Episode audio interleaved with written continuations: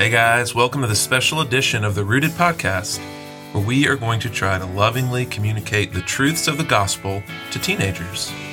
So today's podcast is part of a four-part series where two longtime youth ministers and friends who have a great deal of trust and respect for one another have a conversation about sex and attempt to answer some tricky questions. So like I said, this is a four-part series. Each episode is about 10 minutes long, and I'd recommend you listening to them in order because they sort of build on one another. The voices that you'll hear are Cameron Cole, who has been a youth pastor in Birmingham, Alabama for 13 years. He's married and has 4 children. And Liz Edrington, who is a youth minister and counselor in Chattanooga, Tennessee, where she and her golden retriever, Beau Diddley, live. So I hope these episodes are helpful. For more information about Rooted, please visit us at www.rootedministry.com.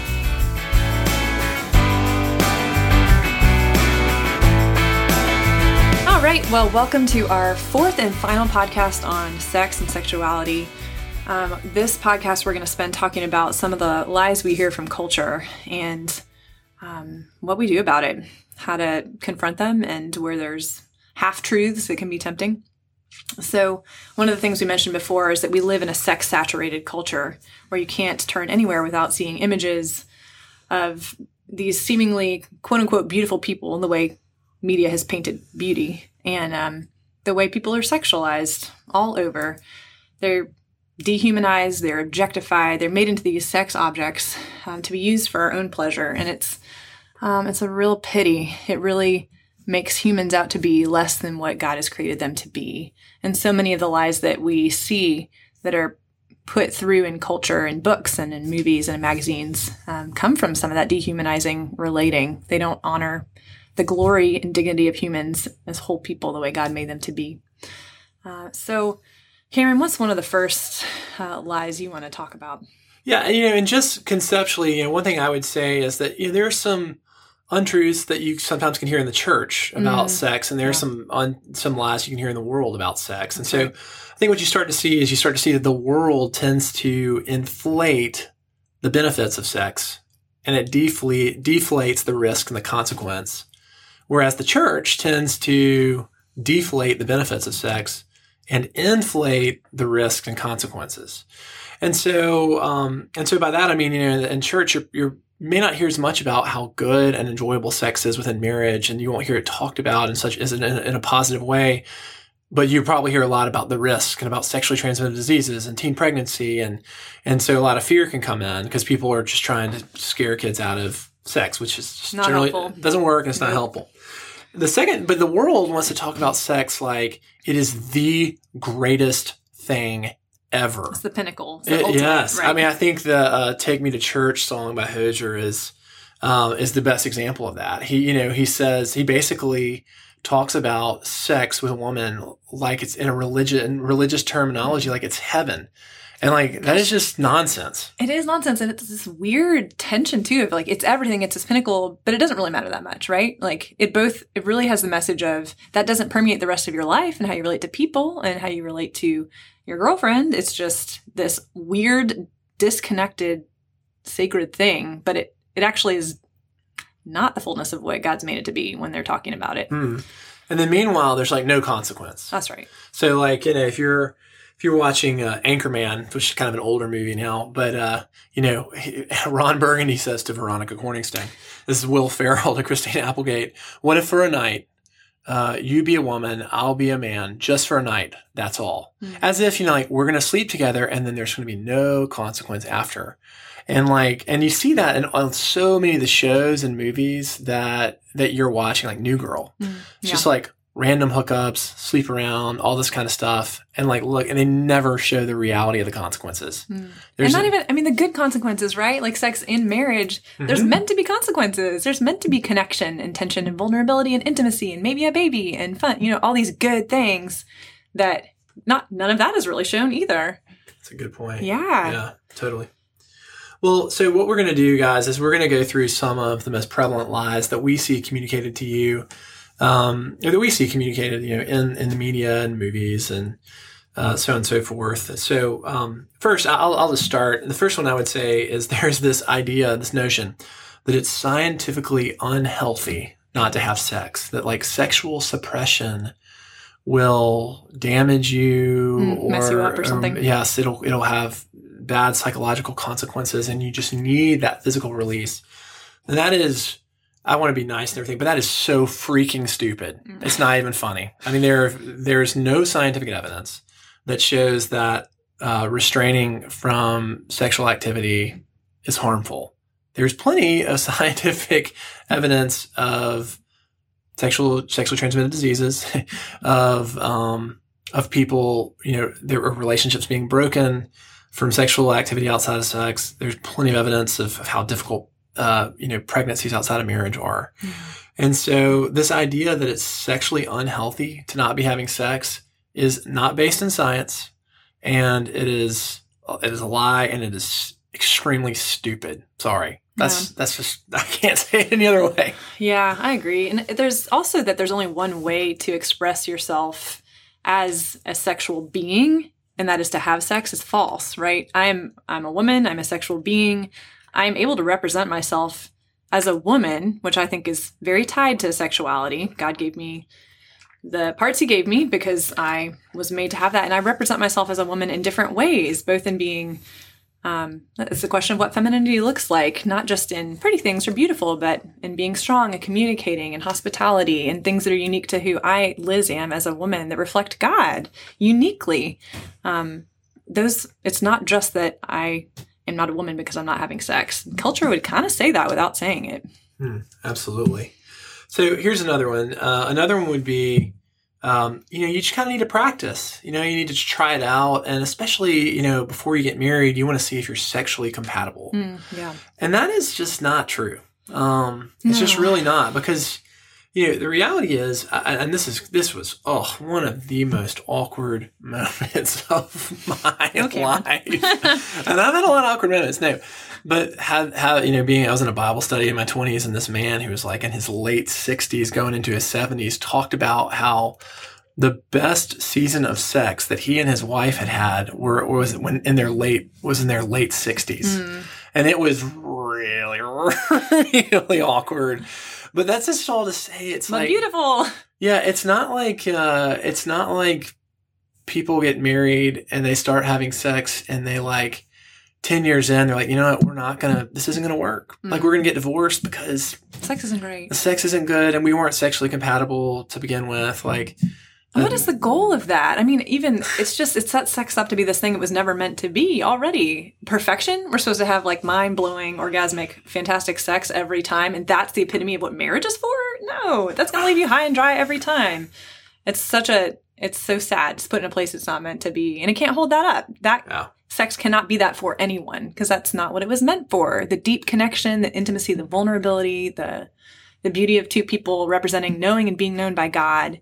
Union and communion. That's what sex is representing. It's beautiful relationship with God. To take it out of that context is to make it so much less than it was meant to be. Absolutely. And if we believe the lie, Take Me to Church and Hozier, that it is the pinnacle of human experience, then you will be disappointed. Okay. Because it's a good thing. It's a nice thing.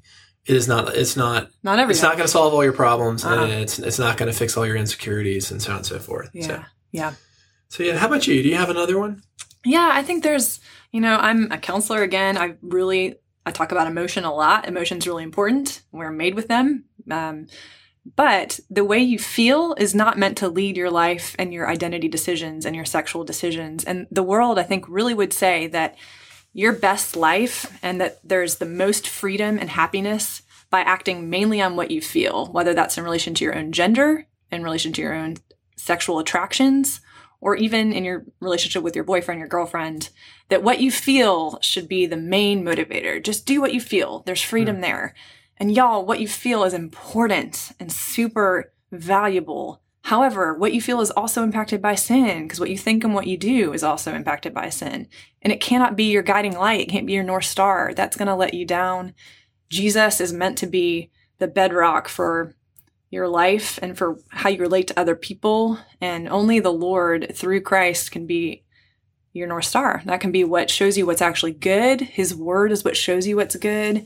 shows you what's true, shows you the beauty that God designed men and women to be different and equally valuable in his image, and that those differences are where connection happens, not in similarities, but in differences. That's a good thing. So we need to have our identities built on his truth in the word, not just on what we feel. That's just not freedom. That's going to change, y'all. I know your feelings change because mine change.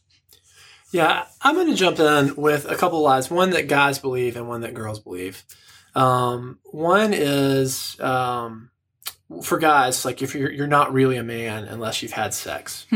And, you know, that's just so silly. You know, I think, you know, Jesus Christ was the full representation of what it means to be a man. Jesus never had sex. Yeah. He died a virgin. That's right. And so with that being said, you know, I think, and you know, if you do have premarital sex and you come into marriage with that, you know, there's grace and redemption in that. Mm-hmm. And if you are a person who, you know, who commits to abstinence, you know, that's a really precious offering, an incredible offering, an incredible demonstration of strength and commitment. It's very manly. That, you know, to try to offer a woman one day.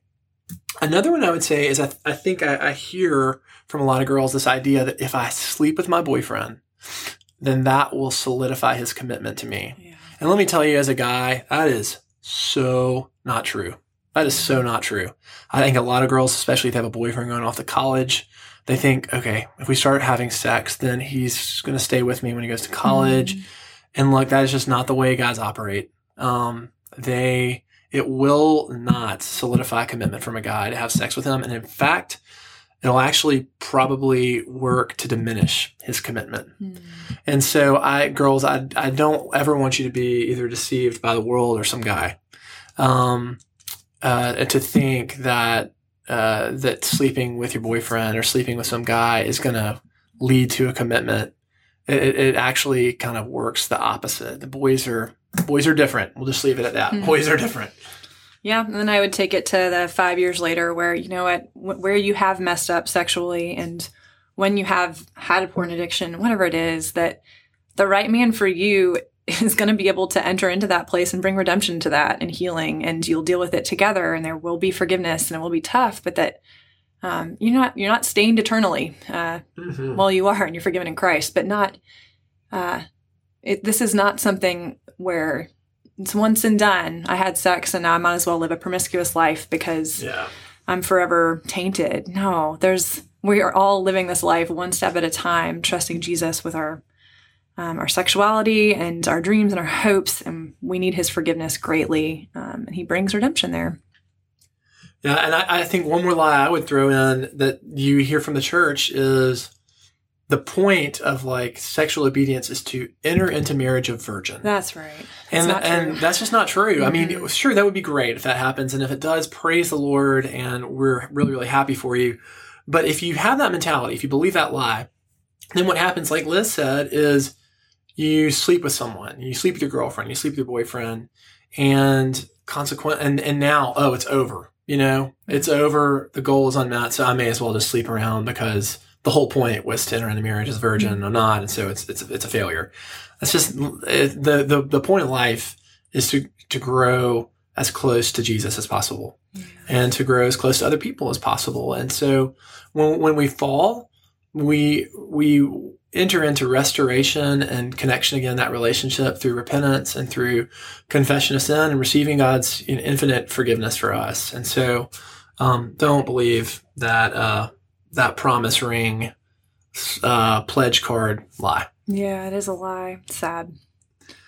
Well, closing thoughts. I think the biggest thing I would want to communicate to you is just that honest reality of the basic message of Christianity, that we are all fallen. Yeah. We all fall short of the glory of God.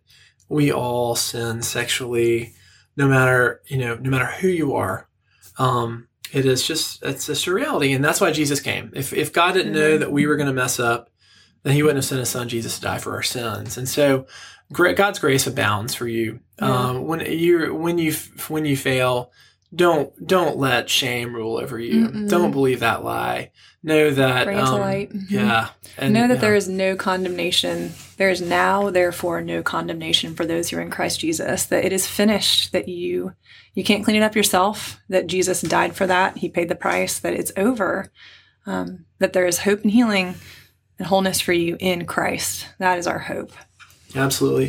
I think the last thing I would say, and I'll probably let you talk about this more, is that you need to talk to people about this kind of stuff. Please. If you are struggling with pornography, if you're struggling with same-sex attraction, if you're struggling in your relationship with a boyfriend or a girlfriend, or you had a bunch of random hookups, whatever it is, like don't suffer in silence. No. Like you need to talk to someone about it and just and let that come into the light, because Satan wants you to keep it in darkness. Yes. Because in darkness, the problems get worse, and in darkness, you suffer unnecessarily, and Christ doesn't want that for you. He wants you healed. Amen and amen. Truly, if there's abuse in your background, something that's been done to you that you're not sure about, any part of this, we pray that you would have the courage to bring it up to someone else and to get help for it.